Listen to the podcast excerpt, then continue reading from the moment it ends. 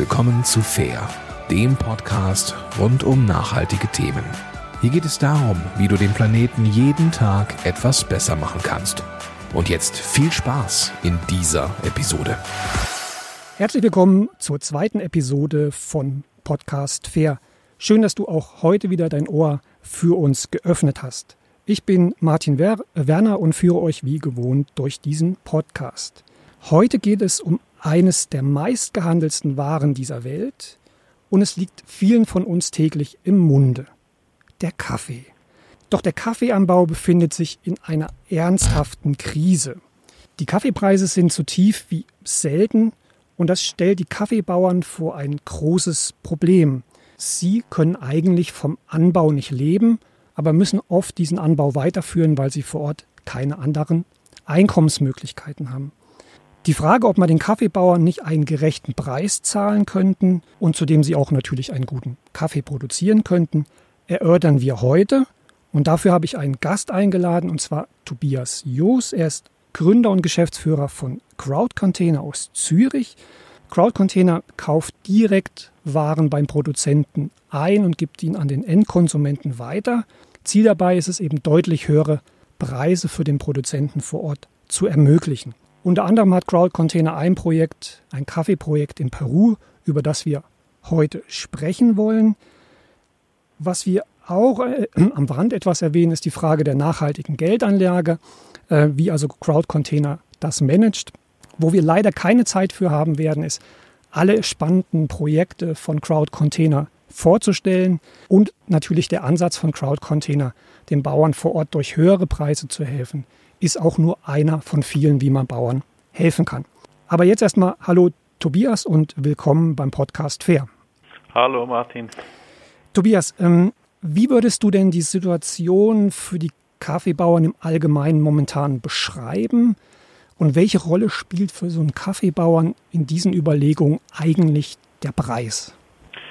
Also ich kann nur von unseren Partnern in Peru und in Kerala reden. Das sind die zwei Regionen, wo wir Kaffee beziehen und ähm, Dort ist es ganz klar, dass die Bauern ähm, im Moment keine Preise bekommen, die ihre Produktionskosten decken, wenn sie den Kaffee einfach in den klassischen Zwischenhandel verkaufen. Das liegt daran, dass die Weltmarktpreise sehr niedrig sind und in Peru liegt es auch noch daran, dass die Kaffeebauern sehr abgelegen ähm, produzieren und dementsprechend dann auch der der, der Weg noch weit ist und es viel Zwischenhandel gibt, bevor der Kaffee dann ähm, im Großhandel wirklich landet. Und äh, ja, so ist es einfach klar, dass sie im Moment ihre Produktionskosten nicht abdecken können. Das, das heißt, sie produzieren und verschulden sich, obwohl sie eine Ware verkaufen. Oder was ist die Konsequenz? Die Konsequenz daraus ist, dass die Bauern sehr, sehr verletzlich sind auf ähm, alle möglichen äh, ja, Herausforderungen, die es im, im Leben gibt. Also das heißt, sie sind hauptsächlich abhängig von, von Subsistenzwirtschaft. Sie bauen äh, zum Beispiel Bananen oder Maniok oder Gemüse für sich selbst, für den, für den ganz lokalen Markt an. Und der Kaffee, der spielt immer noch etwas Geld ein, aber nicht so viel, dass sie sich daraus wirklich irgendwie ein, ein, ein, ein Auskommen zahlen könnten. Das heißt, sie sind wieder völlig abhängig von, ähm, von der Subsistenzwirtschaft und haben eigentlich kein Geld, um ähm, zum Beispiel Schulbildung zu finanzieren oder im Fall einer Krankheit oder so ähm, das abzufedern. Ja. Ihr habt mit eurem Kaffeeproduzenten, ich glaube in Peru, euch mal zusammengesetzt und den für euch gerechten oder fairen Preis berechnet. Was ist denn das Ergebnis jetzt mal zum Beispiel im Vergleich zum Weltmarkt oder handelsüblichen Kaffeepreisen? Ja, wir haben ähm, ziemlich ausführliche Rechnung mit äh, unseren Partnern in Peru gemacht und äh, haben wirklich das angeschaut, was braucht es, um Kaffee ähm, anzubauen, um aber auch dann die Kaffee an, den Kaffeeanbau ähm, nachhaltig zu verbessern, um die Kaffeesträucher so nach 10, 15 Jahren wieder zu erneuern und ähm, sind dabei auf einen Preis gekommen, der circa dreimal so hoch ist im Moment wie der, wie der Weltmarktpreis. Das schwankt jedoch natürlich mit den Schwankungen des Weltmarktpreises. Im Moment ist er, ist er gut dreimal höher. Okay. Also ihr gebt dreimal mehr dem Bauern, wie der Bauer üblicherweise für seine Arbeit vor Ort bekommen würde? Ja, also es ist natürlich dann ein bisschen komplizierter noch, weil ähm, die Preise vor Ort lokal sind natürlich noch tiefer wie der Weltmarkt. Umgekehrt übernehmen die Bauern jetzt auch den Transport bis an den Hafen. Also sie haben eigentlich einen größeren Teil der, der Wertschöpfungskette integriert und ähm, am Hafen kaufen wir den Kaffee zu diesem Preis, der dreimal höher ist wie der wie der Weltmarktpreis, der jeweils auch am Hafen oder am, am Ursprungs- oder, oder dann am Ankunftshafen berechnet wird. Ähm, ja, genau, das, das ist dreimal höher und ähm, auf dem, also der Kooperative nehmen wir es bestimmt auch dreimal höher oder sogar noch mehr ab, wie wenn die Bauern das äh, in lokalen Zwischenhandel verkaufen würden. Aber dort sieht man dann schon ein bisschen die Komplexität vom Thema Preis, der auch ja nicht, ja, der, der je nach Verarbeitungsstufe und je nach Ort wieder unterschiedlich ist. Ja. Aber man kann festhalten, ihr zahlt deutlich mehr, als der Bauer äh, bekommen würde. Da würde mich zweierlei interessieren. Erstens, wie haben die Bauern reagiert, als ihr auf sie zugekommen seid und gesagt habt, ja, wir sind davon überzeugt und wir zahlen euch viel mehr, als ihr bisher bekommen habt? Wie, wie war die Reaktion in Peru? Also für mich ist es noch wichtig zu sagen, das sind ähm, es sind wenige Bauern, es sind circa 20 Bauern, mit denen wir zusammenarbeiten ähm, und es sind viele junge Leute auch dabei, die durchaus auch andere Möglichkeiten hätten, ähm, wie im Kaffeeanbau zu arbeiten, die zum Teil auch schon in, de, in der Stadt, in den Großstädten an der, an der Küste von Peru waren und die durchaus äh, dort einen besseren bezahlten der Arbeit finden könnten, wie wenn sie jetzt als Kaffeebauern weiterarbeiten. Aber sie möchten lieber Kaffeebauern sein, wie zum Beispiel in einer, in einer Fabrik Kleider herzustellen, was einfach eine sehr unattraktive Arbeit und Aussicht ist. Und ähm, sie haben sich sehr gefreut, dass da jemand gekommen ist, der mit Ihnen zusammen so ein Projekt starten möchte, mit dem Ziel, dass der Kaffee wirklich zu einer interessanten wirtschaftlichen ähm, Alternative wird zur, zur Auswanderung in die, in die Städte. Ja. Und dann die andere Seite, ihr ähm, importiert ja direkt für eure Konsumenten in der Schweiz. Wie waren denn die Reaktionen in der Schweiz ähm, auf dann ja einen offensichtlich auch höheren Preis, als die, die Leute hier gewohnt sind? Ja, also die Reaktionen sind eigentlich immer sehr positiv, wenn die Leute dann sich das wirklich anschauen und anschauen, wie das äh, funktioniert mit dem mit dem Kaffeepreis und der Preis, den wir zahlen, der ist ja nicht irgendwie ähm, der basiert jetzt nicht darauf, dass die Leute dann total reich werden in Peru, sondern mhm. einfach, dass sie ihre, ihre Lebenshaltungskosten decken können. Und äh, die Leute sind natürlich schockiert, dass mit solchen, wenn man solche realen Kosten einsetzt, dass man dann schon äh, zum Dreifachen des, des Weltmarktpreises kommt. Ähm, die Irritation ist vielleicht eher manchmal zu spüren, wenn die Leute eben nicht so tief sich einlesen und das ist natürlich auch verständlich. Und ähm, so auf diesem obersten Level ist dann immer natürlich die Frage, ja, ähm, es gibt Bio- und Fairtrade-Kaffee im Supermarkt. Äh, ist das jetzt, ist das das Gleiche? Ist das besser? Warum ist es teurer? Ähm, ja, und dann ist natürlich einfach wichtig, dass, äh, dass wir erklären. Ja. Das, das wäre auch meine ähm, Frage. Das ist so ein bisschen das Henne-Ei-Problem vielleicht von den Konsumenten, oder?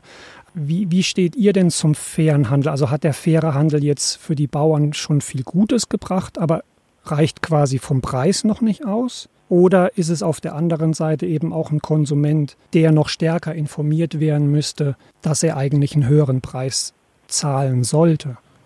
Also für uns ist es wichtig festzustellen, dass wir glauben nicht unbedingt daran, dass wir ähm, irgendwie eine Form von Ersatz für Entwicklungszusammenarbeit sind und irgendwelchen armen Bauern da aus der, aus der Patsche helfen. Wir glauben nicht, dass das die wichtigste Funktion von Crowd Container ist, sondern wir sehen die Bauern als, als Experten für einen sehr ökologischen Anbau. Zum Beispiel in Peru ähm, und auch in Kerala machen die Anbau in so sehr schönen Agroforstsystemen, wo eigentlich der, der ursprüngliche Wald auch noch erhalten wird, die sehr vielfältig sind und wo dann auch ein Produkt herauskommt dabei, das sich klar vom vom, ähm, von diesem Weltmarkt-Massenprodukt unterscheidet.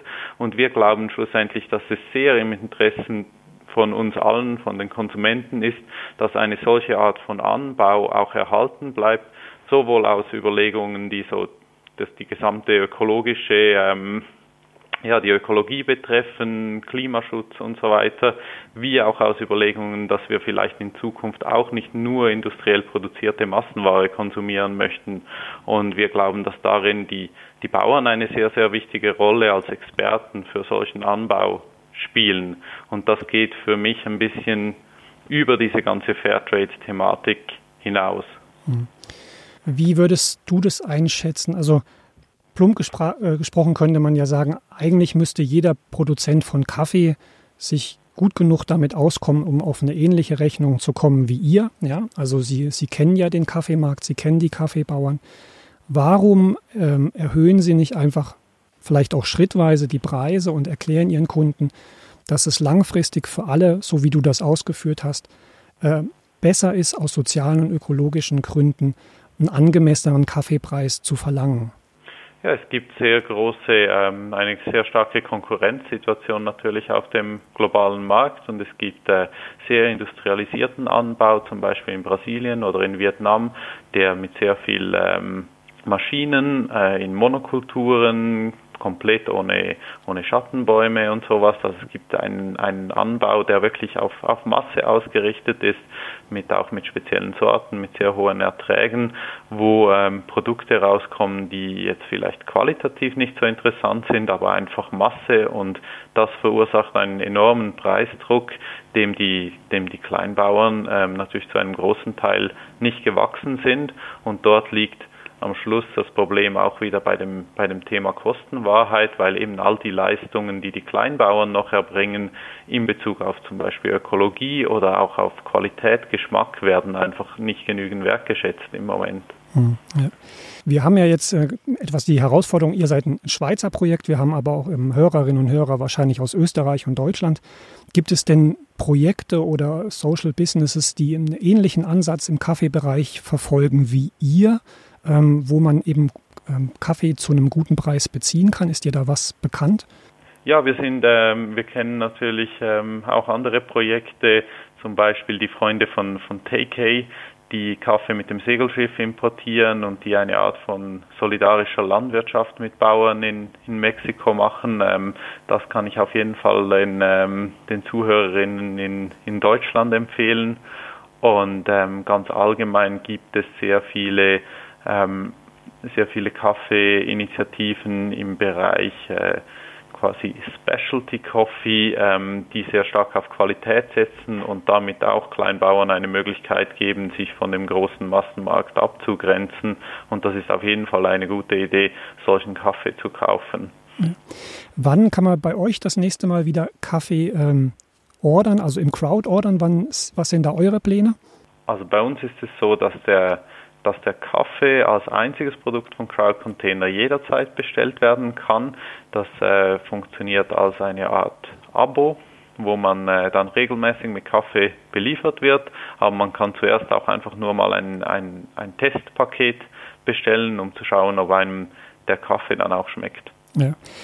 Ich möchte noch einen kleinen Schwenk machen zum, zum Thema nachhaltige Geldanlage. Ihr habt vor kurzem erfolgreich eine Finanzierungsrunde, ein sogenanntes Seed, ähm, äh, absolviert und habt dort knapp 600.000 Franken von Investoren eingesammelt. Wer investiert denn bei Crowdcontainer? Also es sind ähm, Partnerschaften mit den, mit den ethisch orientierten und nachhaltig orientierten Banken, zum Beispiel der Freien Gemeinschaftsbank in ähm, in Basel und der, und der ähm, alternativen Bank Haus Olten. Und äh, ja, dann stehen natürlich auch noch ähm, die Art von, von Business Angels dahinter, von Privatpersonen, die stark sich engagieren im, im Bereich ähm, Impact Investment und ähm, die ja zusammen mit diesen Institutionen diese Runde ermöglicht haben. Ja. Und vielleicht noch ein Verständnis von mir, wenn ihr so ein Crowd habt, also ihr, ihr fragt die Leute draußen, hey, wir wollen ähm, einen Container von ähm, Produkten aus Sizilien bestellen, seid ihr bereit? Dann ist das ja eine Art Vorfinanzierung, also eigentlich auch ein, ein Vertrauensvorschuss, eine Art Geldanlage von euren Privatkunden in euch, dass äh, irgendwann die Ware dann ausgeliefert wird. Ja, genau. Also die, unsere Kundinnen finanzieren eigentlich den gesamten Handel vor, indem sie im Voraus bestellen und sagen, ich möchte dieses Produkt zum Beispiel aus Sizilien oder aus Südindien. Und dadurch ermöglichen sie einfach eine, eine so kurze Handelskette wie irgendwie sinnvoll und sie ermöglichen die volle Preistransparenz, welche wir bei jedem Produkt haben. Also bei jedem Produkt kann man schauen, wer bekommt jetzt wirklich mein Geld. Und das ist nur möglich dank dieser Vorfinanzierung, weil niemand mit den Lebensmitteln spekuliert in der Kette. Dann bleibt es mir, Tobias, dir ganz herzlichen Dank für deine Ausführungen zu sagen. Merci. Ja, ganz herzlichen Dank dir, Martin. Was haben wir aus äh, gelernt oder was können wir mitnehmen? Also, das war ja den Aromaexperten schon bekannt, Kaffee ist nicht gleich Kaffee. Aber es ist eben nicht nur eine Frage vom Geschmack, sondern Kaffee ist eben auch eine Frage ja, des fairen Kaffee oder des fairen gerechten Kaffeepreises. Tobias hat uns da sehr ausdrücklich erklärt, dass es eben eine Art Wertschätzung ist, die über die reine Bezahlung der Kaffeebauern hinausgeht, sondern auch ihre soziale und ökologische Arbeit vor Ort unterstützt und da eben deutlich höhere Preise notwendig wären, als momentan von vielen Projekten bezahlt werden. Es gibt, wie gesagt, kleine Möglichkeiten, also in kleinen in Anführungszeichen, äh, wie Crowd-Container, die mit kleinen Kooperativen zusammenarbeiten, aber eben auch Projekten in Deutschland und Österreich, die dort einen anderen Weg suchen, höhere Preise an die Kaffeebauern vor Ort zu zahlen. Ist also eine Möglichkeit beim nächsten Kaffeekauf einfach mal darüber nachzudenken, was mir so ein Produkt wert ist und äh, ja, nicht nur ans Aroma denken, sondern auch an den Bauern, der den Kaffee hergestellt hat. Wie gesagt, wir hatten keine Zeit für die anderen tollen Projekte von Crowd Container, ähm, sei dann nur genannt Importe aus Sizilien und Indien. Wer sich dafür interessiert, einfach in den Show Notes vom Podcast nachschauen oder direkt unter crowdcontainer.ch. In der nächsten Folge, so viel kann ich schon verraten, bleiben wir beim Thema Kaffee und werden ein Projekt vorstellen, was sich insbesondere mit einer Frauenkooperative zur Kaffeeproduktion in Ruanda beschäftigt. Ähm, so viel sei schon verraten, also einfach ein bisschen warten und dann wieder reinhören. Damit möchte ich mich für heute verabschieden. Bei dir, Tobias, nochmal vielen Dank und natürlich auch bei dir fürs Zuhören. Herzlichen Dank dafür und ich sage Ade, euer Martin Werner. Tschüss.